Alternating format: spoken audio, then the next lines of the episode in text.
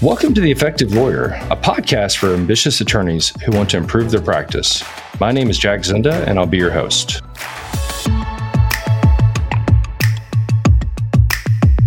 Welcome to the Effective Lawyer podcast. My name is Kevin Tully. I'm the Chief Marketing Officer at Zinda Law Group. And with me, as always, is Jack Zinda. Today, we're going to be talking about how to decrease the time to resolve a personal injury case. Jack, where do you want to kick it off with this topic? Hey, Kevin, good to see you, man. Um, yeah, this this topic I'm very passionate about because I think there's so many lawyers in law firms that sit on cases too long, and it doesn't. It hurts their clients, but it also hurts their bottom line because they're missing opportunities to generate revenue for themselves, and also cases get worse with time. Um, so the first thing I want to say is you need to look at your objective is to maximize your value in the least amount of time possible. Now, that doesn't mean you settle a case sooner than it should be settled or try a case sooner than it should be tried. Um, and it also doesn't mean you take less money if a case could resolve sooner rather than later. But what you're looking for is those opportunities to squeeze the timeline down. And the first thing that I like to do, or that I did when I started my firm, is I made an, a template for what is the typical timeline that a case should take. And so, for example, we have a policy, we sign up the case, we want to establish what happened, liability, without the client's testimony within two weeks. That means gathering enough evidence that we can prove what we think happened happened. Now, you can't do that in every case. And again, this is why it's a template. So that gives us that small window of two weeks. We also want to establish what is the source of recovery and then um, how roughly hurt do we think the client is? Is it a catastrophic injury? Is it just a serious injury? And so that's our first timeline. The next is we look at okay, in general, a client's going to treat for three to six months if it's a moderate injury case. Um, and so we'll look at that initial treating period as a three to six month timeline. And I'm using a hypothetical in a smaller case here. If it was a more catastrophic case, we'll talk about those in a second. Um, and so again, we have we already have two milestones. We have two weeks and we have three to six months. In our firm, we have a rule: we either want a case in litigation, uh, or a demand out, or we have a reason we're intentionally not doing it. But you notice that word intentional. A lot of law firms just let cases sit and there's no intentionality behind it. Uh, so now let's say instead of two weeks, it took 12 weeks. Well, I just added 10 weeks to the time frame that it's going to take me to resolve the case on the back end. So we just added time to that gap. Another trick that you want to, or tactic, um, is as you're establishing that template and that timeline, uh, you want to make sure that when you file the lawsuit, you have a deadline to get the person served. I've gotten cases referred to me where a suit was filed and it's been three, four, five, six months till the defendant got served, which again, you just added time to yourself. Um, another theme is you want to make sure that you're pre planning what your strategy is going to be when you send a demand and then pre-planning your strategy when you send uh, when you file the lawsuit. So what do I mean by pre-planning? So when I send a demand, I'm going to evaluate the case fully. What do I think it's worth? And then what are my first three moves of negotiation of the negotiation tactic? What is the number where if they offer this, I'm going to know they're not serious about settling it? And what is the number where I'm going to accept the offer? And by pre planning that, what I've done is I've ensured I'm going to be decisive when the offer comes in. Uh, a lot of times, an attorney will get an offer. They haven't decided what the case is worth, so they have to then decide that. But they're at the same time they're really busy that week. They have three, four, five depos. Then they have mediation next week. Then they trial the week after that. And before you know it, it's been a month and a half, and you haven't even addressed an offer, which is money that could be potentially sitting there when I file the lawsuit, I'm going to map out every step that I need to take from trial back to the suit being filed in detail. Now, that takes time, right? That's not going to happen in five minutes. It may take you an hour, two hours to put that together. but I just have my roadmap now. So now I can delegate work to my team that they know when we get an answer, we're going to set this deposition, we're going to send this round of discovery, uh, we're going to get this hearing set if I'm in federal court, uh, if I'm in Colorado, a case management conference. Uh, and I'm not trying to decide on the fly what to do, which again creates delay because you have this this information gap or like, oh, what should I do here? Should I do this? Should I not do that? And you'll miss your artificial timelines because you're in the hurricane of your day to day practice. Thanks.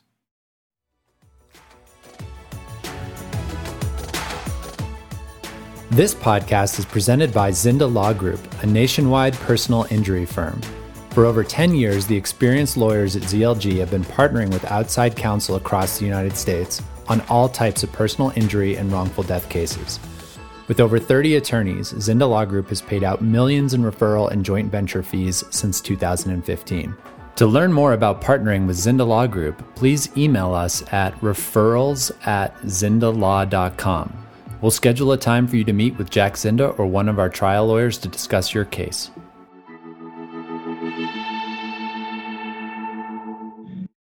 The other piece is you have to look at every file once a month and not just glance at it. You need to review the case. What is the net? What are the next steps? Do I need to adjust my strategy?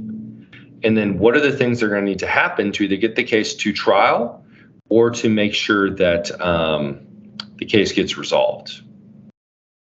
Uh, we also like to, if, if it's a medical record case, not a wrongful death case, we like to get the medical records as soon as possible for example, hospitals take the longest, so we'll request those right away. Um, if it's an ambulance, kind of the same thing there. And we have a dedicated team that focuses just on getting records because that can be a um, repetitive task that people can get really good at if that's all they do. Um, so that efficiency there makes a lot of sense because you don't need a lot of strategy that changes case to case on that front. Um, and then we measure each of the different milestones to see how are we doing, how's the team doing, and uh, how am I doing individually. And then we compare those data points. Let's say one attorney it takes nine months to get a case resolved in litigation, and another attorney takes 19 months. Now, there might be a good reason for that. Maybe you're in federal court on really complicated cases, or maybe you just aren't doing a good job in strategizing the file. But that data point gives us something to work off of. And there's a term that people use that says if you uh, measure it, you can manage it. And so we measure not only the time to resolve ourselves, but we measure the individual inflection points to see how those uh, are going. Um, so to recap, the big things that you want to focus on are number one, pre-planning each inflection point. You know, the demand stage when you first get the case, filing the lawsuit. Review the file every single month measure how long the different inflection points should take, and then constantly tweak your approach to see if you can improve that over time. So you mentioned at the top that cases get worth, worse with time, and I'm sure the defense is aware of that. So what are the ways that they typically try to slow you down, and how do you overcome those? Uh, first, there's one tactic that I see a lot of insurance companies use is they will hire law firms uh, that are overworked and give them three, 400 cases and pay them a low flat rate to work on those cases. And then it gives the attorney an excuse to say, well, I can't possibly have that deposition because I have eight that day. Um, so that's one tactic that I see. They intentionally overload a firm so the firm can say, I can't appear at this deposition. The way you overcome that is if it's what's called a captive law firm, they're owned by the insurance company or if it's a high volume firm, you point that out to the judge when you file motion to compel and say, listen, Your Honor, you know, we think uh, Miss Defense Attorney is a great person, but by her own admission, she has 400 files. And if State Farm wants, you know, to have a lawyer, they need to make sure they have an attorney that has the time to work on this case. It's not fair to penalize our client because they're intentionally doing this. And you point out to the judge the logic behind it. They get to hang on to their money longer and that's why they gave this attorney 400 cases. That a lot of times will get the job done. Um, but you got to make sure that you're paying attention to that and you don't let the defense uh, move those goalposts down the road. So that's one tactic. Another one that I see is the expert designation deadlines and the uh, discovery deadlines. So what they'll do with the expert designation deadlines is they'll wait till the last minute and say, "Hey, I can't get my expert lined up. Can uh, can you give me a 60 day, 90 day extension?"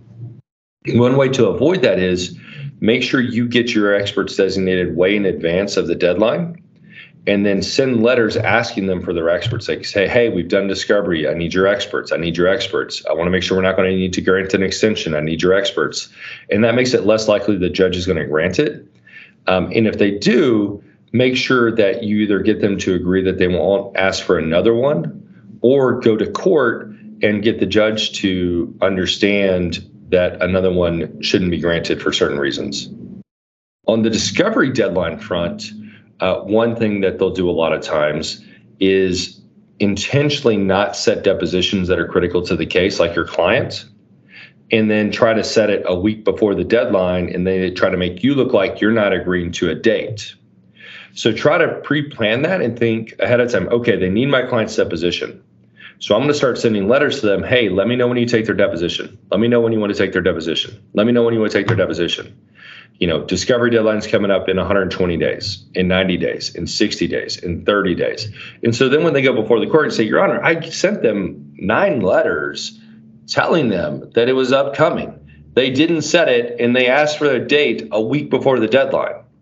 That that's not fair to then delay the case because of this. Now, most of the time, a judge is probably still going to, grant their extension, but you've really set them up to not get that second extension that they're going to want. Wow, there's tons of great information in there. Um, thanks so much for for answering all the questions, Jack. Uh, where can folks reach you if they have any questions on this topic? Yeah, if you want to know about this or anything else, we love to share. Uh, I'm a big believer in rising tide raises all ships. You can reach me at zindalaw.com or email me at jack at zindalaw.com. Really complicated uh, email address. If you are a marketing vendor, please do not spam me with uh, with your emails. Uh, thanks a lot. Thanks, Jack.